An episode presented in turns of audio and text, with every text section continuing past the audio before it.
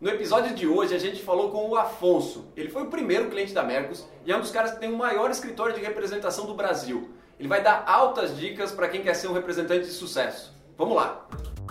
Bem-vindos ao Mercoscast, direto dos estúdios de gravação da Mercos em Joinville. Ouça dicas de venda, marketing, tecnologia e gestão, disponível pelo YouTube e podcast. Fala galera, mais um episódio do Mercoscast. Hoje é uma bancada um pouquinho diferente, tá faltando a Cíntia, mas a gente tem um convidado para lá de especial. Bom, logo de cara, boas-vindas Matheus, Caetano, Afonso. Obrigado. Eu antes de te apresentar, vou pedir para que você se apresente para a audiência. Por favor, Afonso, vai lá. Bom, eu sou Afonso Tonelli, eu sou representante comercial há 22 anos, tenho uma empresa que atua no sul do Brasil, na área de instrumentos musicais e áudio. Eu tenho um escritório com a sede é Joinville, tenho uma equipe hoje com sete pessoas e represento hoje oito empresas. Olha, esse sou eu. Essa tua descrição é até, é até tímida, né? Eu vou, eu vou dar a descrição do, do, do Afonso para quem não conhece. O Afonso foi o primeiro, ainda é, o primeiro cliente da Mercos. É, a gente trouxe ele para cá hoje para falar sobre um tema que é super relevante para nossa audiência, principalmente para quem já utiliza Mercos, por exemplo, que é para falar sobre um representante comercial de sucesso. É, o Afonso estava falando aqui nos bastidores de quando ele começou, há quanto tempo ele está aí. E eu quero explorar um pouquinho sobre toda essa história porque ele é para lá de diferenciado em todas as iniciativas dele, que vai muito, mas muito, muito além do que ser um tirador de pedido. Mas muito mesmo. Antes da gente entrar na pauta, deixa eu convidar todo mundo aqui que estiver assistindo a gente, deixa um like aí no vídeo, coloca um comentário aqui embaixo também, para a gente também interagir, saber o que vocês estão achando, sobre suas dúvidas, contribuir com a pauta, enfim, deixa um comentário aqui. E para quem quiser ouvir a gente, seja na academia, no carro, seja onde for, a gente está no Spotify, está no iTunes, está no SoundCloud, enfim, é só procurar sobre Mer como Mercoscast que você vai encontrar a gente lá. Então vamos para a pauta. É, pauta super rica aqui, né? Um cara que dá treinamento para representante, um cara que é um dos melhores representantes do Brasil, escritórios de representação do Brasil, e um cara que já contratou representante. Então, nós estamos com uma, uma bancada aqui que é para lá de especial. E, pois bem, quando a gente fala em representante comercial, é, logo vem à tona alguns tipos de preconceito com o representante comercial, é, em alguns momentos até, até um, um, um preconceito de olhar para o representante como alguém diz, cara, o cara que tira o pedido, tem muito gestor comercial que acha que o representante é mais inimigo do que amigo, mas eu não quero abordar nada disso na, na, na pauta de hoje. Eu quero falar exatamente sobre como fazer o nosso nossa audiência, o representante comercial que está assistindo a gente aqui, a ter algum tipo de insight para dar uma viradinha de chave e ele começar a galgar o seu, seu caminho para ser um representante de sucesso. É, então, logo de cara, que eu queria perguntar para vocês e aproveitar toda, toda a bancada, quais são as características que definem para vocês um representante comercial de sucesso? Eu vou falar? Pode falar, Caetano, vai. Do lado dele aqui? Porra, vai lá. eu vou, vou, vou, descrevendo, vou descrevendo ele aqui. Não, na verdade é o seguinte, é, vou dar uma opinião pessoal. Representante comercial que trabalha sozinho nos próximos anos, já falei isso aqui, está em extinção. Representante comercial é o empreendedor da representação comercial, ele é o empresário da representação comercial. Então, a característica do representante comercial que consegue ter sucesso é o representante comercial que pensa além da compra e venda. Ele pensa em criar um ambiente, criar um cenário para conseguir vender. Né? É, você, não, você não vai ver aqui, mas aqui atrás nós temos um cara que conhece muito de som, que estava fazendo um workshop para ele, para interagir com os seus clientes. Então, isso é um empreendedor. Isso não é um representante que vai lá numa loja para tentar vender. Ele vai criar um ambiente para que as pessoas queiram consumir o produto que ele vende. Então, isso é empreendedorismo. Eu acho que o que às vezes os representantes esquecem é que eles são empreendedores da representação comercial. E está tão na moda falar empreendedorismo, todo mundo incentiva tanto o empreendedorismo, mas parece que a gente vira representante e a gente vira vendedor. Não, você é um empreendedor da representação comercial. Ele pode falar muito mais sobre isso, mas o que eu vejo de característica dos representantes que conseguem ter resultado é que eles são empreendedores da representação comercial de verdade. É, sem, e sem dúvida é, são as pessoas que, além delas se desenvolverem né, como representantes, cada vez entendendo mais o produto, mais o mercado, elas tentam desenvolver os próprios clientes. Então cria uma relação de ganha-ganha nesse processo todo. Então é, eu também já estou mais curioso aqui para ouvir toda, é. todo o discurso aqui, porque é realmente é uma pessoa diferenciada. É isso que a gente tem que entender, como replicar, né? como conseguir eu, como gestor de, de equipe comercial, como a gente consegue os, bo os bons cases, como consegue replicar com toda a equipe e construir mais pessoas num perfil que realmente consegue agregar para toda a cadeia. Né? Bom, é, que eu vou dizer? Eu costumo dizer que não existe uma receita de sucesso para o representante de sucesso. O que eu critico e me autocritico é, é que o representante, na realidade, ele não tem feito o que é o dever de casa. A gente sempre tem a, as, as frases: o biscoito vende mais porque é mais fresquinho ou é fresquinho porque vende mais? O representante vende porque visita ou visita porque vende? Se não visitar, não vende. É, eu sou um representante que tenho característica de viajar muito, muito mesmo. E aí vem aquela pergunta do, dos representantes que trabalham comigo, ou de alguns colegas, ou de mim mesmo, quando, puta, fiz uma viagem longa, fiz R$ 1.500 na semana e não, não se pagou. Né? O que a gente constrói como representante comercial ou uma equipe comercial é relacionamento. E esse relacionamento não se, não se constrói de maneira alguma que se não for pessoalmente. Se você não viver a realidade do lojista, eu atendo lojista, eu não vou entender o que, que ele quer, eu não vou ver a vitrine dele, eu não vou ver o que ele está precisando, eu não vou ver para quem eu estou perdendo. Essa análise eu não faço de jeito nenhum com qualquer sistema, com qualquer B2B ou com qualquer é, Google Maps, o que, que você quiser usar. Se não for você com o seu feeling, aí tem que ter o feeling de você entrar numa loja, não é só entrar, não cumprimentar o balconista, porque você é melhor que o outro. Não, é cumprimentar, e aí, o que, que você está tocando, o que, que você está comprando, de quem, quem chegou aqui. Você tem que saber se você está bebendo água limpa, se não está. Então, esse tipo de coisa eu acho que o nosso representante, ou vamos dizer, existe uma boa parte que não usa disso. E trabalha um pouco com a sorte e a coincidência. Eu não trabalho com sorte e coincidência. Elas existem, sim. Mas eu não acordo de manhã, sento na cama e falo, hoje eu vou ter sorte, vai me ligar o Zezinho e vai me fazer um pedido legal. Não, eu vou atrás, vou lá na loja do Zezinho e vou ver se ele tem um pedido para me dar, se eu posso te ofertar um negócio diferente para ele. Então, se uh, onde que eu quero chegar com isso? Os representantes têm que fazer a cartilha primeiro.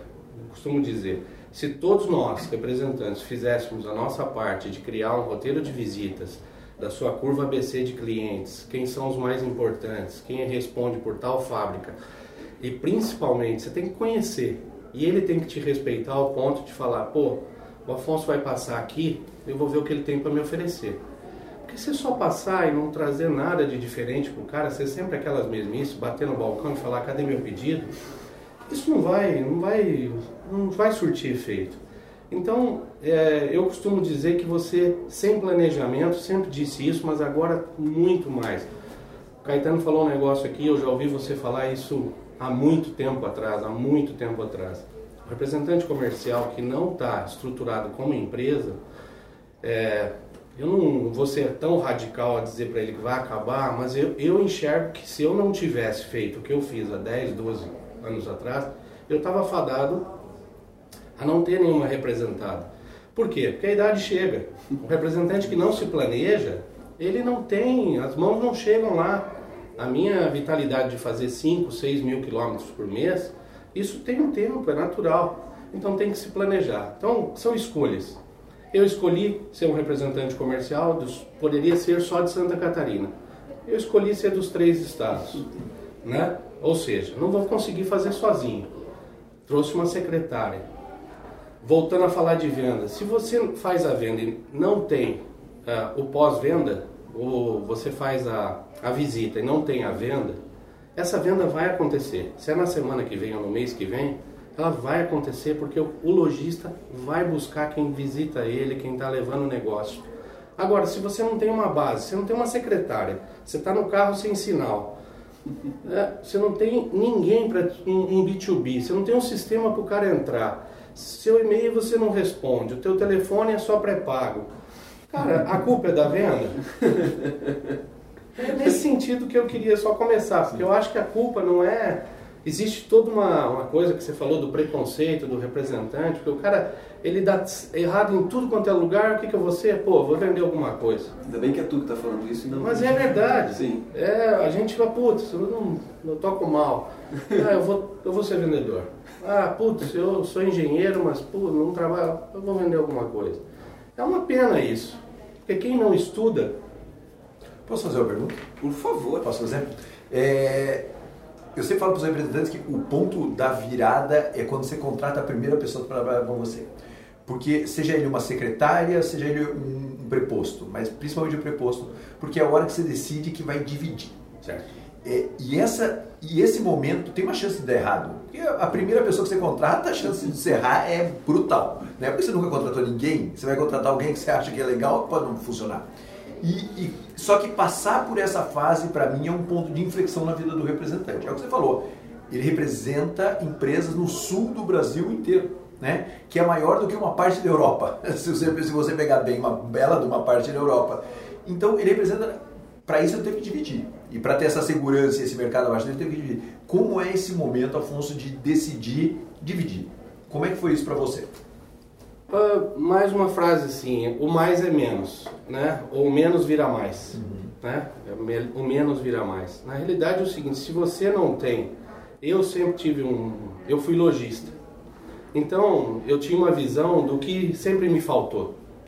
O representante chegava, anotava um pedido, o pedido vinha, no meu tempo obviamente a gestão de de logística, rapidez das coisas eram diferentes de hoje, mas se a gente colocar no de hoje, o que acontece? O representante tira o pedido e aí vai e tal. Mas se deu um problema, hoje mesmo deu um problema no, no, no faturamento de um cliente que a fábrica faturou para o CNPJ da filial e não da matriz. O cara não tinha como receber aquilo mercadoria na matriz. É, acionei a minha secretária para tomar providência de fazer emissão de troca de nota, solicitar, é, orientar. É, a, a decisão de fazer essa divisão ou a, é a, a qualidade do serviço. Hoje eu não sou o Afonso representante, eu tenho uma empresa de representação que tem um departamento de assistência técnica, tem uma menina que cuida só do saque. O saque não é meu, eu não tenho problema de assistência técnica. Quem tem é a empresa que eu represento. Mas você disse bem, eu sou o representante da marca. Eu sou o cara que responde pela marca. Então eu tenho que dar assistência. Afonso, como é que eu faço para dar assistência? Ó, liga para fulana de tal, que ela vai te dizer o que fazer. Cara, isso é básico. Custa dinheiro, Caetano. Muito dinheiro. Você tem que ter uma pessoa CLT dentro do seu escritório. Você tem que ter um escritório, né, que tem condomínio, tem conta, tem luz, tem telefone.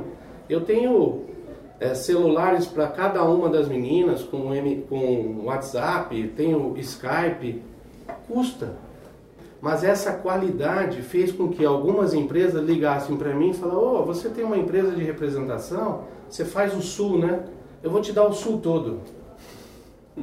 E aí eu tenho 20 a 25% do faturamento desse cara no Brasil, que é o que você falou. Inverte. É, o que virou gasto para mim é investimento. Sofri? Sofro. Muito. Mas eu acho que é mais isso. Você tem que escolher o que você quer. Eu escolhi ter uma empresa de representação e não ser 100%. Essa semana eu trabalhei muito com o Marcinho com relação a, a workshop, com guitarrista e tal. Ou seja, uh, eu não estava efetivamente vendendo. Mas você olha no meu sistema, todo dia tinha pedidos de todas as regiões, de todas as pastas que eu trabalho. Porque os meus canais de vendas estão fun funcionando autonomamente, porque as visitas são, são recorrentes, minha e da minha equipe. Meus canais estão funcionando. Então, olha, para quem não tem, cara, eu não consigo viver sem mais. E aí o que você falou também antes um pouco aqui no back era o quê? A questão de lealdade. A, eu, a, minha, a minha secretária tem 12 anos comigo. Eu tenho escritório há 12 anos, ela está há 12 anos comigo. Então, alguma coisa de correto a gente está fazendo. O que é prometido, sou muito assim. Não precisa estar escrito. Eu combinei com você.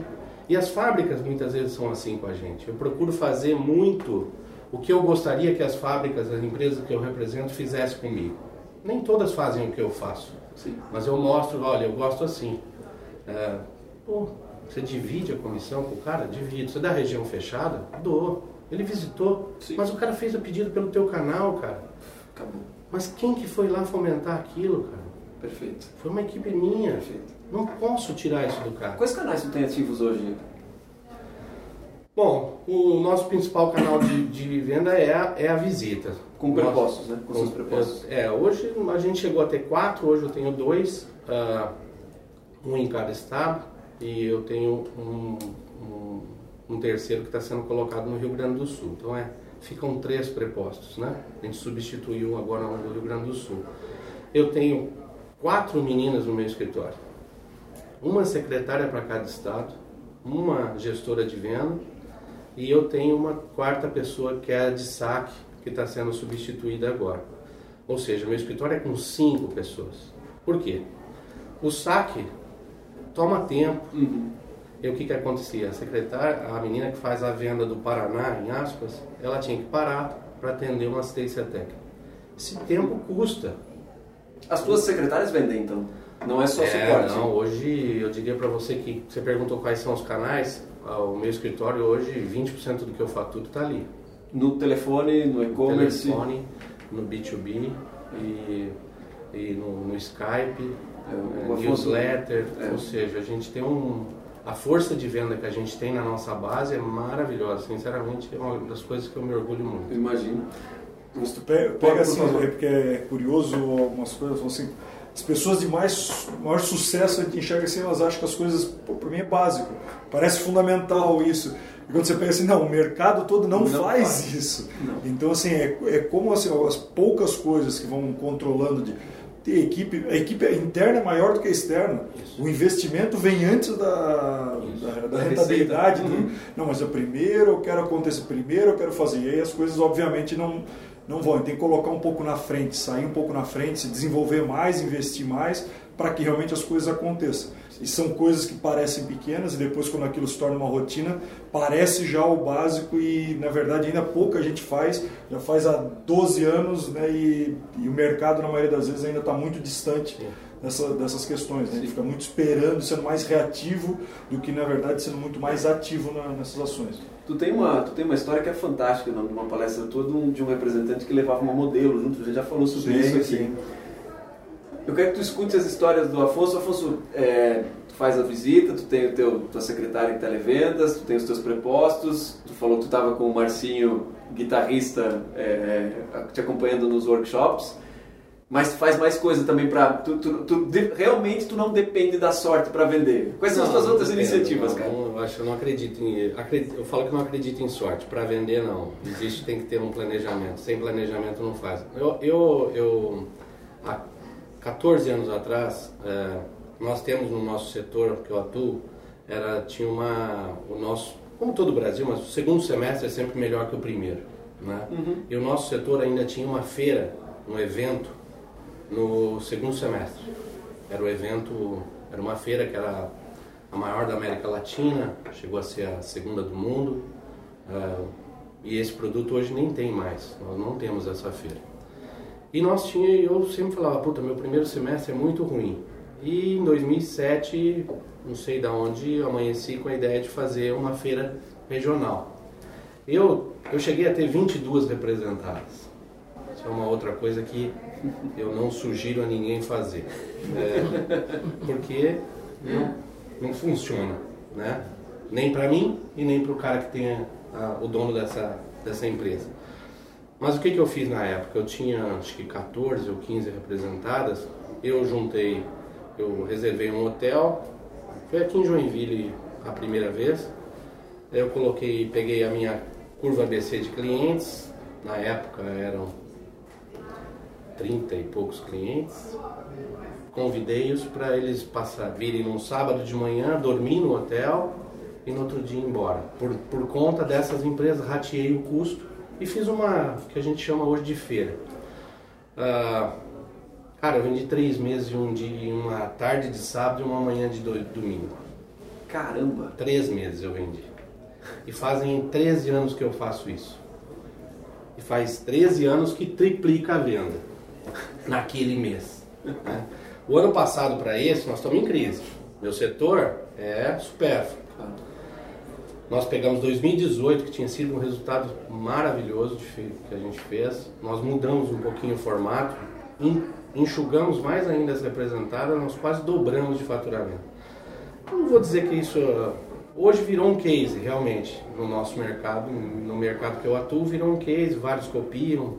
Esse final de semana mesmo está acontecendo uma feira em Minas, semana que vem vai ter outra em Florianópolis, de pessoas fazendo coisas parecidas com isso.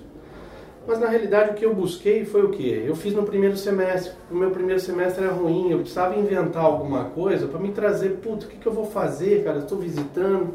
O cara, ah, depois eu compro, semana que vem. Eu, eu, trouxe os caras. Isso transformou a minha vida com relacionamento.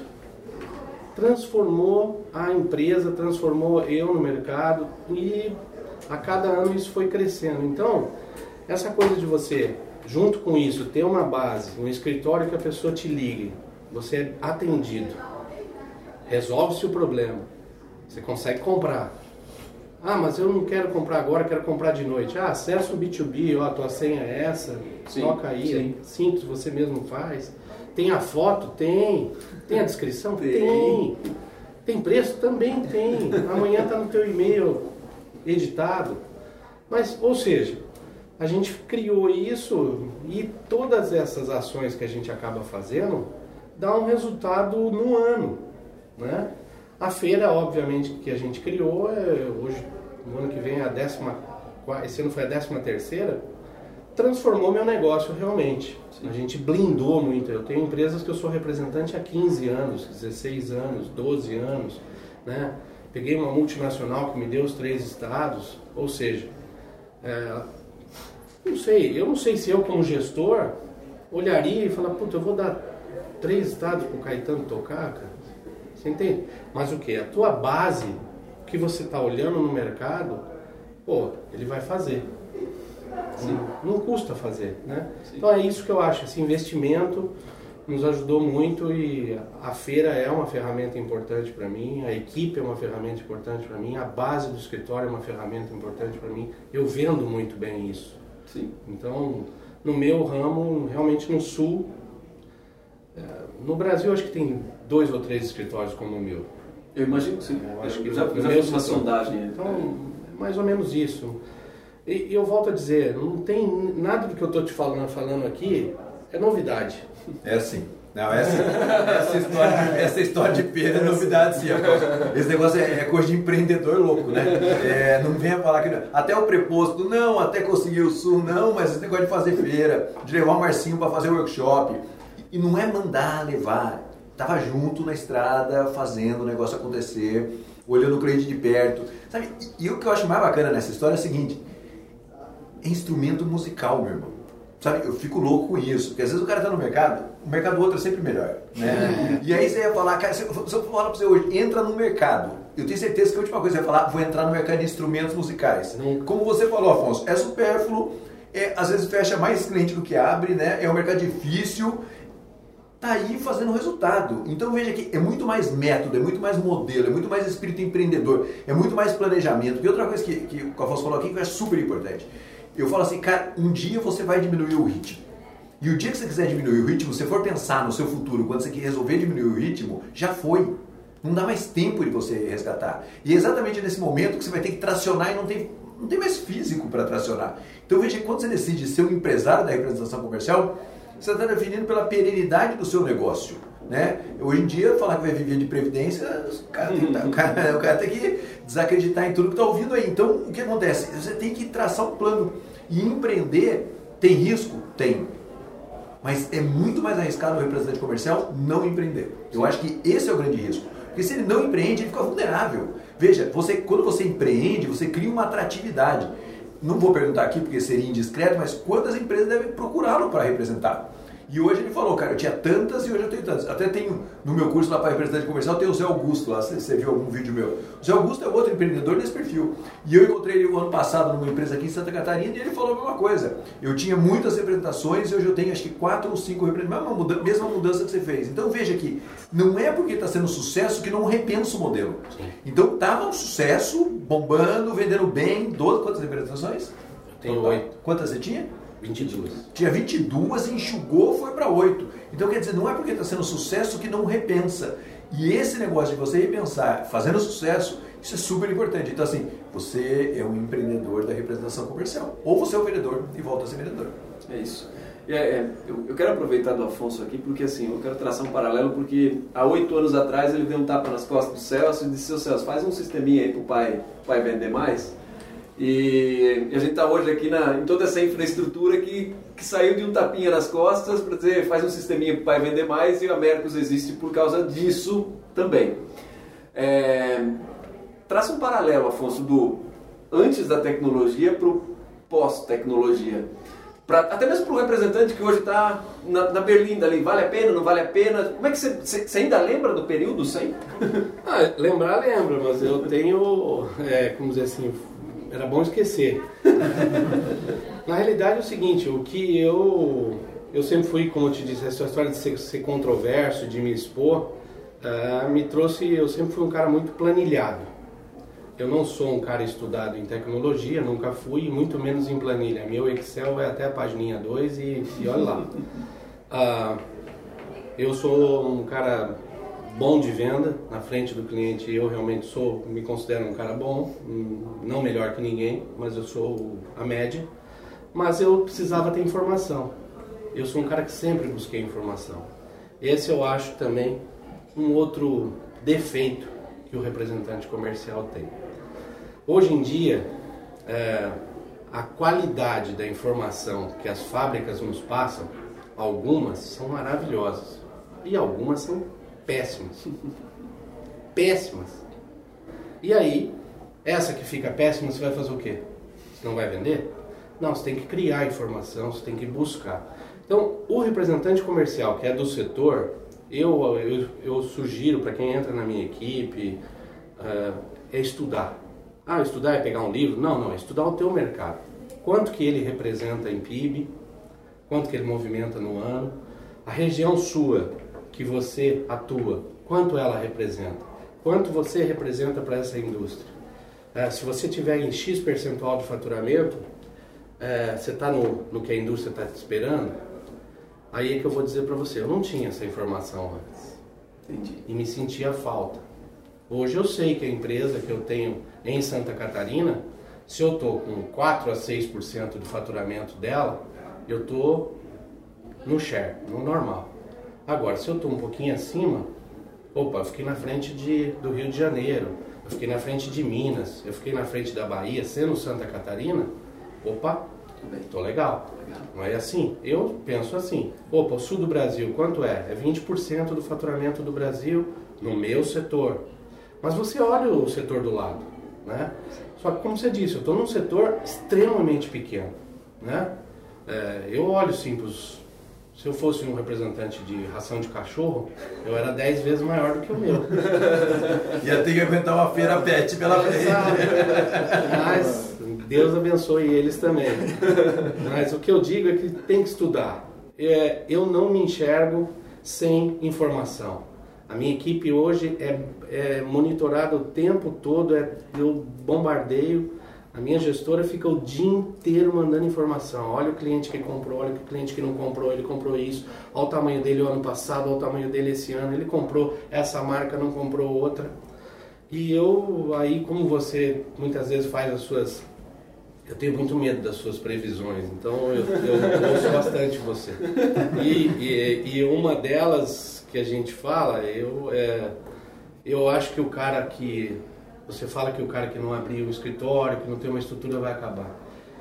Antes disso, talvez juntos, o cara que não, não lê ou não receber e não souber digerir um BI, ele está fadado a acabar com a vida dele como, como representante comercial ou como gestor. Sim. Se ele não souber pegar o BI, o gestor, e jogar para a equipe e falar fazem isso, a empresa dele ou ele estão fora. Porque senão, se não estudar o que ele está fazendo, ou não dar base para mim na rua e falar, vai ali, faz aqui, ó, você está bem aqui, mas aqui, ó o que você fez. Ó, oh, e esse cara, por que que fez? Por que que tá aqui? E a gente tem empresa que manda aquele cadastro que o cara fechou há 10 anos e ele está pondo lá como inativo, né? Então, E por que não vende? é porque que por não que vende não vende esse pra esse cara? Às cara? vezes esse cara quebrou. Tal, e aí vai. Então eu, eu sou dessa informação. Para mim o BI tem um outro sobrenome, um outro chama-se desemprego. Eu, eu vejo o BI, eu acho. Então, o que é o Mercos para mim? O Mercos para mim é um alimento. Ele me dá um norte. A Mercos, ou o sistema, ou os BIs. E eu, quando eu tenho uma novidade que eu pego de uma indústria, eu procuro usar e falo, puxa, isso aqui é legal, cara. Olha só o que o cara tá me mostrando. Olha só, chama a equipe. Falou, ó pessoal, caramba, olha isso aqui. Então, daqui uns dias, quem hoje pega o Serasa? Uhum. Serasa virou uma, uma, uma empresa pública há muito tempo. Ela te vende hoje, pelo código de que você atua, ou lojista atua, por bairro, Sim. certo? Aí o meu gestor vai chegar para mim e falar, Afonso, você sabia que na sua cidade ou naquela cidade que você atua, abriu uma loja que vai dar para vender este, este e este produto? Mas como você sabe isso? Não, porque ele está naquela região que o PIB é tanto, que tanto tem tal consumidor. Isso eu estou te falando de instrumentos musicais. Você imagina se a gente falar de, de alimentos, de ração de cachorro, de autopeça, Farmácia. farmácia. Mas aí, Ó, lá tem uma concentração de carro importado, porque o PIB da região, vamos abrir uma autopeça, sei lá, tô aqui. Sim, sim, sim. Esse é o BI, esse é o Mercos, essa é a informação que a gente precisa ter na rua. E eu sou, eu tenho uma estratégia comigo. Eu procuro ah, tá um- tentar estar um passo à frente do que a fábrica me passa. Então, se ela vai me dizer quem está inativo, eu já sei. Eu procuro fazer isso. Porque ela vai me falar, eu tenho que ter a resposta. A fábrica não pode ficar sem uma resposta, senão ela vai vir perguntar: pô, velho, por que você não está indo lá? Então, eu uso o Mercos dessa forma. Antigamente, na, na caneta, eu tenho planilhas, cara. Só para encerrar, eu tenho planilhas de 2004, todas. Se você me perguntar, tamanho de cliente, representado, quanto eu vendia por mês. Então, Deixa eu só fazer um comentário aqui. Uma das coisas que me dá vontade de morrer é quando eu estou falando nas empresas e as empresas chegam assim para o representante e falam, os clientes que estão inativos eu vou tirar de você. Né? Isso acontece, né? O cara tem que vender, se o representante não vende. E os representantes falam, então me passa a lista dos clientes da minha região que estão inativos. Isso é para morrer. É para morrer. Que o, cara, o cara não tem o controle dos clientes dele que estão inativos, que ele deixou ficar inativo. Então esse tipo de coisa que o Afonso está falando aqui é uma, infelizmente é uma realidade do mercado. Ele fala, me passa a lista. Eu falo, cara, você não tem o cliente que você perdeu? Não, não tenho. Que, que nível de controle você tem? né? Inativo não é o cliente, né? Inativo é a gente que não teve o relacionamento com ele. É, exato. Não é, inativo somos nós. E, e aí quando eu coloco um ponto assim que é sacanagem ele falar que ele está na média, né? Sim. Pô, tem empresa que não faz isso. Exato. Mas muito, Fala que ele não estou na média. Não, tá longe disso. Tá alta média. Mas é, é, é justamente quanto, quanto a empresa não, não tem essa informação. Não? Então, formar um time, formar todos esses elos, que a empresa, que a equipe comercial, que o representante consiga ter essa informação, gente está muitos passos na frente, realmente. Então, é um, é um desenvolvimento, é, vai ter um prazer poder ouvir isso aqui e saber que quanto pode ser desenvolvido com, a- com as pessoas, com as equipes, e cada um também pode fazer por si. Né? O fato de empresas que dão informação, criam conteúdo e a maioria da equipe não lê, não escuta, ah, não tem mais, não cabe mais isso. A gente já tem que estar buscando coisa que a empresa realmente já não, não entrega, está um passo à frente. Imagina ficar, olha, não, a minha empresa não mandou tal informação, não falou, comigo. não, não dá para esperar. Eu tenho que estar à frente porque o meu concorrente vai querer estar. Né? Sim. Fechou, gente?